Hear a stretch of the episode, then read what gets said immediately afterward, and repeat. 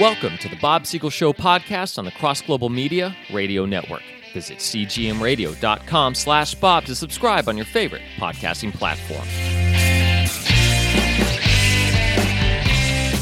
Welcome to the Bob Siegel Show. It's always good to have you join us, both those of you that listen to this podcast every day, those of you listening from time to time. Perhaps the unusual subject matter of today is bringing in some listeners that have not been with us. But whatever the reason, yesterday my wife Dana joined me. The subject matter was important, but also something we both encouraged people not to dwell on. Now, it was important because the enemy of God, named Satan, Satan in the Bible, God's enemy, and those beings he commands, demons, these creatures really do exist. My friends, they are not mythology. Neither are they something for Christians to ignore. Yeah, there are Christians who believe this stuff because they see a teaching in the Bible that they kind of view as a vague teaching, but something they don't expect to ever really encounter in everyday life. The Bible says we are a part of spiritual warfare, and Christians of all people should take that seriously. Very often they do not. Yes, we are part of a spiritual warfare. We can choose whether or not to acknowledge this, but whether we acknowledge it, whether we don't acknowledge it, that is our reality. Anyway, if you listened to yesterday's podcast, you heard both Dana and me say that that was all the airtime we wanted to give Satan. And for good reason. Yes, we need to be aware of how he operates, but it's important to focus on our relationship with God, not dwell on the enemy of God. And so you're probably wondering why, after saying all that, I would immediately offer this sequel program. Well, it's simple. Listening to the program's recording, I realized there was a lot of crucial information I left out. It's one thing to say we don't want to be obsessed with Satan, but we don't want to confuse that with being uninformed about Satan. We need to be very informed. As you know, my radio program is quite eclectic. We talk about a variety of subjects, we also have a variety of formats. Sometimes it's just me, sometimes I'm joined with others, often I'm interviewing a guest, or I'm joined with one of several great rotating co hosts. Dana, my wife, being one of them. She does a fantastic job. I love it when she joins me. I enjoy very much these shows where I interact with others because it makes good radio. In Dana's case, she'll often pass on questions she heard from people. This provides spontaneity, it makes for a fun, informal show.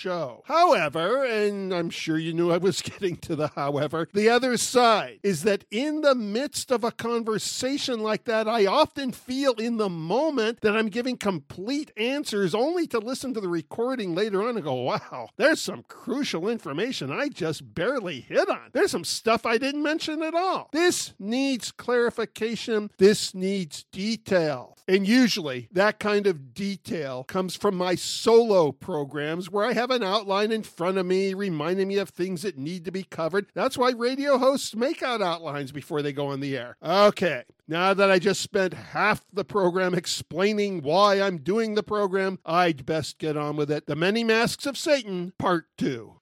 Let me start with some review. Some of this will be a review of what we did yesterday. There's also a previous show I did about Satan a few weeks ago. Anyway, as I go through this, you, you, need to understand there are scriptures, in some cases, a lot of scriptures to back up every point I'm about to make, but we'd be here forever if I went through them. So, although I'm going to refer to some Bible passages, I'm not going to quote all of them or even list the references for all of them, only for the sake of time. But please contact me if you hear anything that sounds unusual, anything that sounds weird. And in a subject like this, that's probably a guarantee. Contact me. I'd be happy to pass along what I'm using to back this up with. I guarantee you there are scriptures behind everything I'm saying. I'm not saying anything in a vacuum. Okay, who is Satan? First of all, he's a creation of God, an intelligent being who fell through pride. In heaven, there were angels that followed after him. Those particular angels are now in a spiritual prison. They are awaiting judgment. Satan at the moment is not in a prison. He's also going to be judged. He's not in any kind of prison yet. Now, the offspring of these angels are called demons. Some of you will find it strange that I call them offspring. And this is the program I mentioned that we did a few weeks ago. You can find it. Just go to the CGM radio website, episode 127, The Origin of Demons. If you're subscribing to my program, they should still be listed in whatever platform you're subscribing to. Once again, episode 127, The Origin of Demons. I'm not going to go into all that again right now. Satan has free rein on earth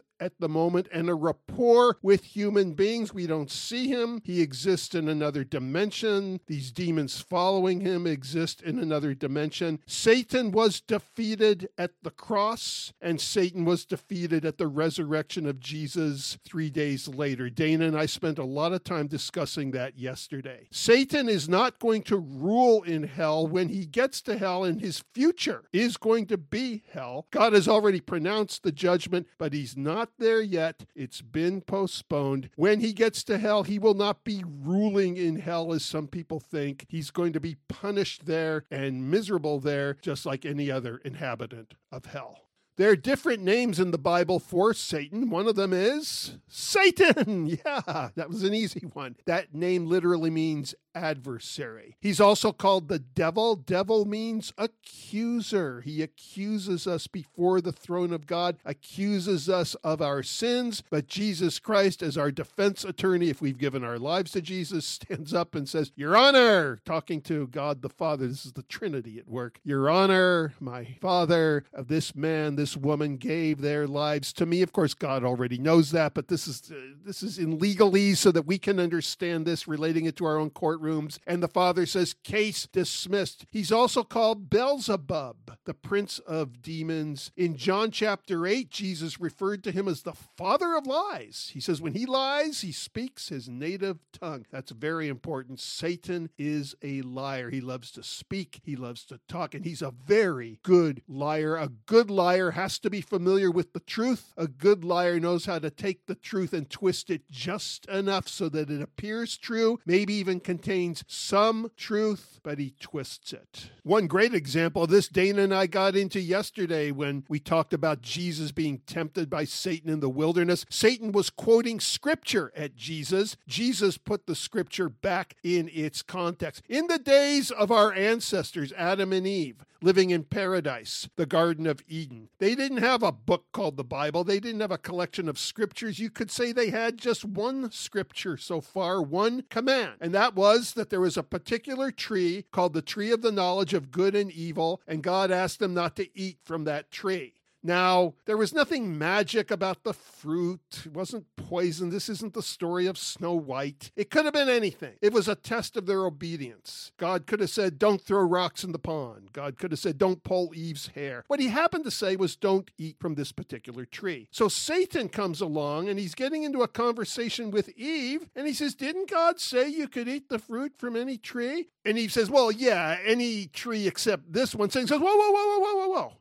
Like a, like a lawyer, like an attorney. I, I have some friends that are great attorneys, but you know, I love lawyer jokes. They probably hate lawyer jokes. But anyway, they're good attorneys. They're bad attorneys. Think of Satan as a bad attorney. It's like, no, no, no, no. Just answer the question. Your Honor, instruct the witness to answer the question. Did God not say you could eat from any tree? Well, any tree, but no, no, no. No, but. No, but. Did he say you could eat from any tree?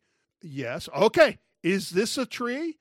Well, yeah, but it's the tree that God. No, no, no. Is this a tree? Well, it's yes or no. Yes, this is a tree. And did God say you could eat from any tree? Yes or no? Well, yes. All right. There we go. Why not eat from this tree? Anyway, you get the idea. He's also called the God of this world. Some translations say the God of this age. They mean it the same way. The Prince of this world as well. We got into that a lot yesterday. Another thing we got into a lot in yesterday's show, and I won't belabor the point now, that in Hebrew, the word for serpent can be translated shining one. I do not believe this was a snake that was talking to Adam and Eve. It was just another name for Satan himself himself an intelligent, beautiful being when he tempted Adam and Eve. That was his own act of disobedience. He fell into sin and was separated from God at that time. Adam and Eve fell into sin for listening to him and disobeying God, and they were separated from God at that time. Satan's capabilities. He can cause supernatural catastrophes and diseases. Now, that doesn't mean every time there's a catastrophe or a disease, it comes from Satan. I'm not saying that. But some of the time it does. Job chapters 1 and 2 tell us this. He can influence thoughts. I mentioned that they exist unseen in another dimension. There is some kind of telepathy that serves as a back door to our minds. He can manipulate circumstance. What would be his reason for manipulating our circumstances? He does not want us to give our lives to Jesus Christ. Let me say that again. He does not want us to give our lives to Jesus Christ. We talked a little bit about that yesterday. That was one of the things I felt we needed to spend more detail on today. I will give you the detail, but let me share this true story. This is back when I was in college. I had only been a Christian for a few months. I had a Christian brother named John, and there was an evangelist coming into town. I won't mention his name now. He was fairly well well known in those days. I don't think today anybody's even heard of him anymore or what even became of him, but he was good. I heard him preach. He was an evangelist. He was uh,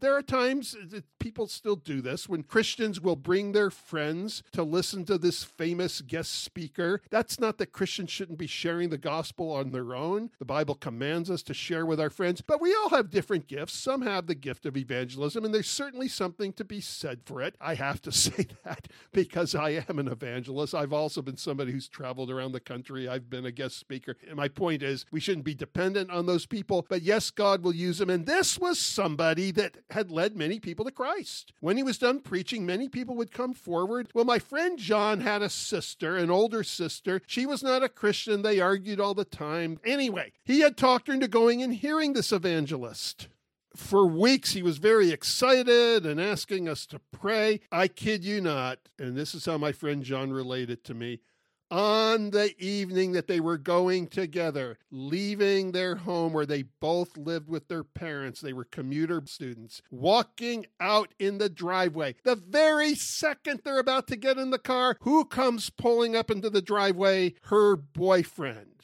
ex boyfriend. Technically, they had broken up. He chose this minute to give her a surprise impromptu visit, rolls down the window. I'm sorry, baby. It was all my fault. Let me take you out on the town right now. We need to talk. Now, folks, I'm not saying there's anything wrong with girlfriends or boyfriends or going on dates or making up. It's the timing the timing that's very fishy, very suspicious. She did not end up going. And you can say, well, maybe if the Christians had prayed harder. Look, we pray. Like I said, there's a spiritual warfare, but this is an example of what Satan can do. And it wouldn't have been Satan himself. Once again, Satan's not omnipresent. It would have been some demon under Satan's control. Now, you hear a lot also about demon possession. There is such a thing. Not going to talk as much about that today, going to emphasize the subtle things things, but there are demonic possessions where people get so caught up with Satan and his lies that they get into very precarious situations. That usually happens when people involve themselves in the occult. The Bible warns us to stay away from any alleged supernatural source other than Jesus Christ. I understand when we're talking about uh, tarot cards, Ouija boards, seances, crystal balls, tea reading, palm reading, all stuff the Bible would forbid under the general category of sorcery or witchcraft. Uh, sometimes that stuff is phony baloney. Sometimes it's real, genuine supernatural power, but the source needs to be questioned. And when people get involved with that, they can actually get possessed by demons. So, again, that would be a topic for a whole different program, but I wanted to mention it here to be thorough. Now, very important Satan's two basic objectives. Objective number one to keep people from giving their lives to Jesus thus bringing them to hell with him. Hell is a real place. We can debate whether or not it's a place where people burn. I've done shows about that. I'll do more shows about that. But it is a real place where people are separated from God for all of eternity. Satan knows that someday he will be spending eternity there. He wants to bring people to hell with him. Now, the reason for that is not given in Scripture. Theologians offer different viewpoints. Some say that maybe originally Satan was thinking, well, if he could bring everybody to hell with him, God in his mercy certainly isn't going to send everybody to hell.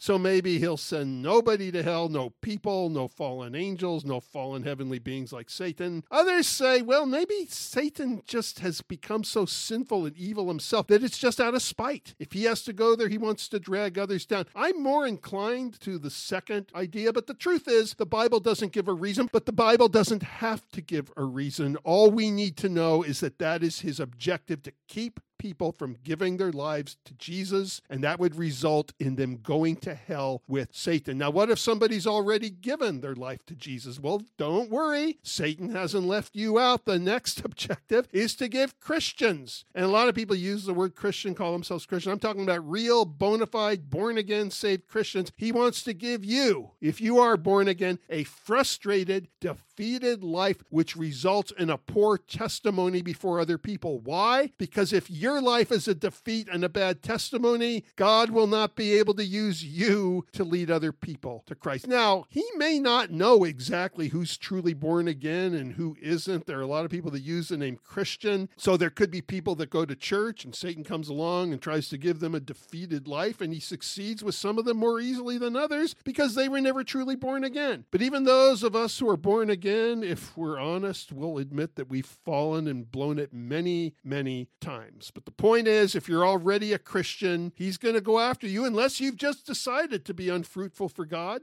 If you're one of those Sunday Christians and you're not really one who's interested in seeing other people become Christians, well, you should go back and check whether you really have a relationship with the Spirit of God. But whatever the reason for that, if that's your position, Satan's just delighted and he may just leave you alone. Sounds good, the idea of having him leave us alone. But the point is, we should be so effective for God that Satan is not leaving us alone. I don't want Satan to do stuff to mess up my life, but I'm not going to stop serving God. So what comes with the territory comes with the territory. You see what I'm saying? Now, Originally, it was not Satan's objective to keep people from Christ because Christ had not yet.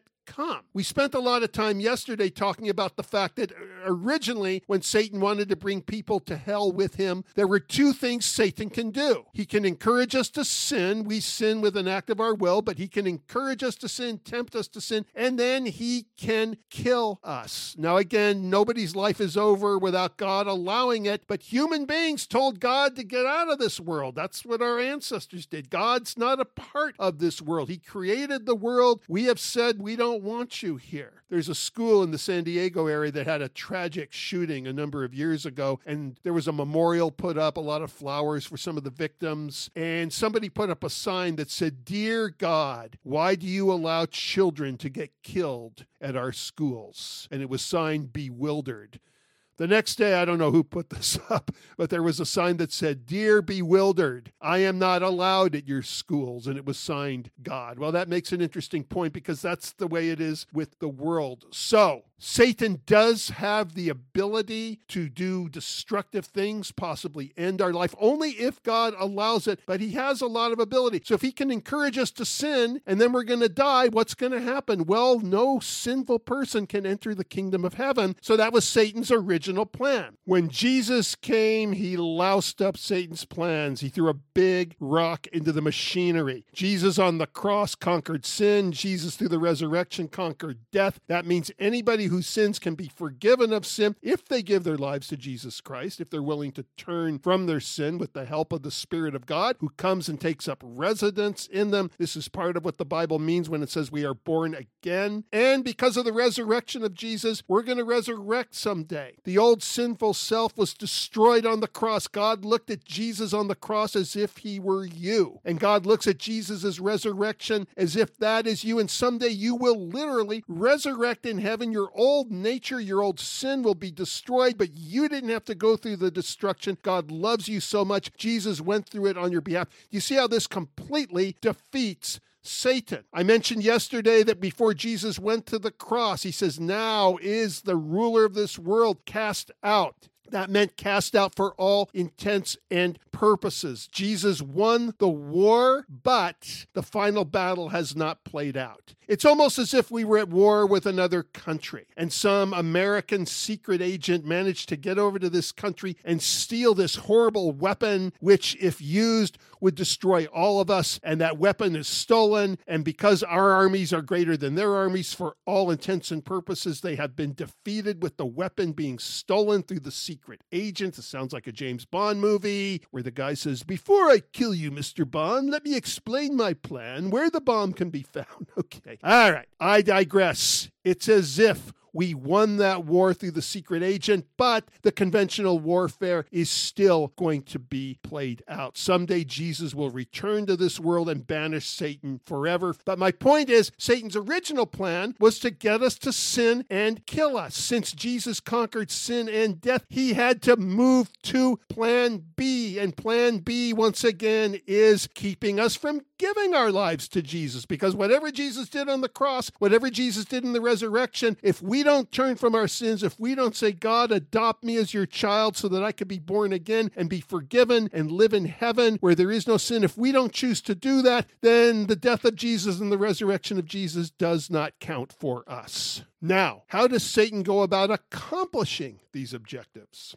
Well, again, there's blindness, since now there's this movement called Christianity and this message of good news called the gospel. That's what gospel means good news. Satan's going to try to distort that. Yesterday, Dana and I talked about the fact that the best place to hide a tree is a forest. So Satan will bring about alternative religions or cults which use the name Christian or churches that use the name Christian but still twist the Bible. So blindness, or maybe somebody just doesn't believe in God at all. I was raised as an atheist. I thought the idea of believing in God was crazy. Now I look around and I say, who could believe that this universe came about by randomness and chance? Just look at the human body. It's the most complicated machine that ever existed. Do we really believe that this just randomly evolved? So I feel that I was blind. I don't mean any disrespect. I know some of you follow my show and you don't share these beliefs. You don't see yourself as blind. I respect that. I'm just talking about myself. I look back and I thought I was blind. Satan uses blindness Satan uses temptation, obviously. Satan uses fear. Now, this is an interesting one. True story, but I'm changing the name. I'm going to call this woman Mindy her name was not Mindy, but real person. This was when I was doing my ministry at UC Santa Barbara back in the 80s. We had a large meeting on Tuesday nights. It was a very dynamic ministry. I was very blessed to be a part of it. And of course, people would invite their friends. We had a woman named Mindy come up to me, and she was not a Christian. She seemed to know that. A lot of people think they're Christians. She knew that she was not, and she was very interested. And she asked if she could talk to me after our meeting, after my talk to the group. We sat down in a corner of the room. I shared the gospel with her. And I did what I often do because I'm used to people asking a lot of questions, especially out on a college campus. How do you know that Jesus existed? How do you know he rose from the dead? Who could believe in such a miracle? And you weren't there. And how can you even believe in a God when evolution is disproven Genesis? All those questions, you've heard them, I've heard them. I was expecting some of them. She gave none. I said, Do you have any questions? She said, No. I said, Do you have any objections? She said, No. I said, okay, do you understand everything I'm saying about the fact that we are all selfish? The Bible calls this selfishness sin. Do you understand what it means to give your life to Christ? How to pray to receive Christ? What will happen afterwards? His Spirit coming inside of you, the Holy Spirit, the third person of the Trinity. She said, I understand all of that. I said, Well, then, is there anything that would keep you from giving your life to Christ right now? She said, No, absolutely nothing. I said, All right. Well, then, would you like to pray with me? I'll pray, you pray, and we can pray right now for you to receive Christ. And she said, No, I don't want to do that. Now, at first, I'm thinking, okay, well, maybe she's feeling pressure. I said, okay, well, I understand. We're here. There's other people in the room, even though we're in a corner of the room. Uh, w- would you rather do it privately without me being there? I can understand that. She says, no, no, I don't even want to go home and do it privately. I said, Well, look, that's up to you. Jesus himself said, Count the cost. We're not here to put pressure on you. This is your decision. You can make it tonight. You can make it tomorrow. You might want to wait a month. It's totally up to you. However, I'm just curious. You said that you can't think of any reason not to do this. You said you believe this. You don't have any skeptical questions. Nothing about this is confusing. You said this is something you want to do. So I'm just curious if this is something you want to do, why aren't you going to do it? And she said, Well, you know, that's a, that's a very good question. It's the strangest thing because I want to, and yet there seems to be a little voice in the back of my head saying, Don't do it. I said, Oh, now it makes sense. Let me tell you where that voice is coming from. And after I explained, she prayed with me that night to receive Christ. Now, when I say voice, God uses audible voices. There are sometimes other beings in the heavenlies that use audible voices. But going back to what I said earlier in the program, usually we're talking about thoughts, thoughts that we think are our own, but sometimes they're coming from God and sometimes they're coming from an evil spiritual realm. And that takes discernment. When are the thoughts coming from God? When are the thoughts coming from Satan? And of course, being being made in God's image, we think many thoughts all on our own. There is a way, and I'm going to close with this there is a way to discern the difference between God's voice and Satan's voice. And now I'm talking about thoughts. And it's really interesting and much simpler than you'd think. This is a real making the obvious obvious kind of deal. God's voice prior to you considering sinning, feeling tempted to sin, God's voice is going to be harsher and more severe to keep you from doing it. Satan's voice is going to be friendlier, it's going to rationalize because it's trying to talk you into committing the sin. But then, let's say you go ahead and commit the sin, then afterwards there's a role reversal. God's voice becomes the friendly one because even though he wished you hadn't sinned, he wants you to know that you've been forgiven. Satan's becomes the harsh one because now he wants to accuse you, to alienate your relationship with God because once again, if you have an ineffective relationship with God, you're going to be an ineffective witness to bring others into the kingdom of Jesus Christ. And so it starts out with God saying, You don't want to do this. Believe me, you don't want to do this. No, you don't want to do this. Oh, you did it. Well, that's okay. Pick yourself up. This is why I came down and died for you on the cross. I still love you. I wish you hadn't done that, but let's start over. Let's move on as if it didn't even happen. Satan in the beginning is saying, Oh, come on, there's nothing wrong with this. I know some people would call it a sin, but you're a special case. Your circumstances are very unique. Honestly, I don't see what's wrong with it. Go ahead. Go ahead. Don't be legalistic. Go ahead and do it. And then after you do it, he goes, Oh my God, look what you did? And you call yourself a Christian? Why, you're just scum of the earth. How could you ever go to God in prayer again? You see the difference? The stern voice before the sin is God's. The friendly voice before the sin is Satan, but the forgiving voice after the sin is God's, and the condemning voice after the sin is Satan. This is Bob Siegel making the obvious obvious. Bob Siegel Show podcast is a production of Bob Siegel and Cross Global Media. Visit us online and subscribe to the show at cgmradio.com slash bob.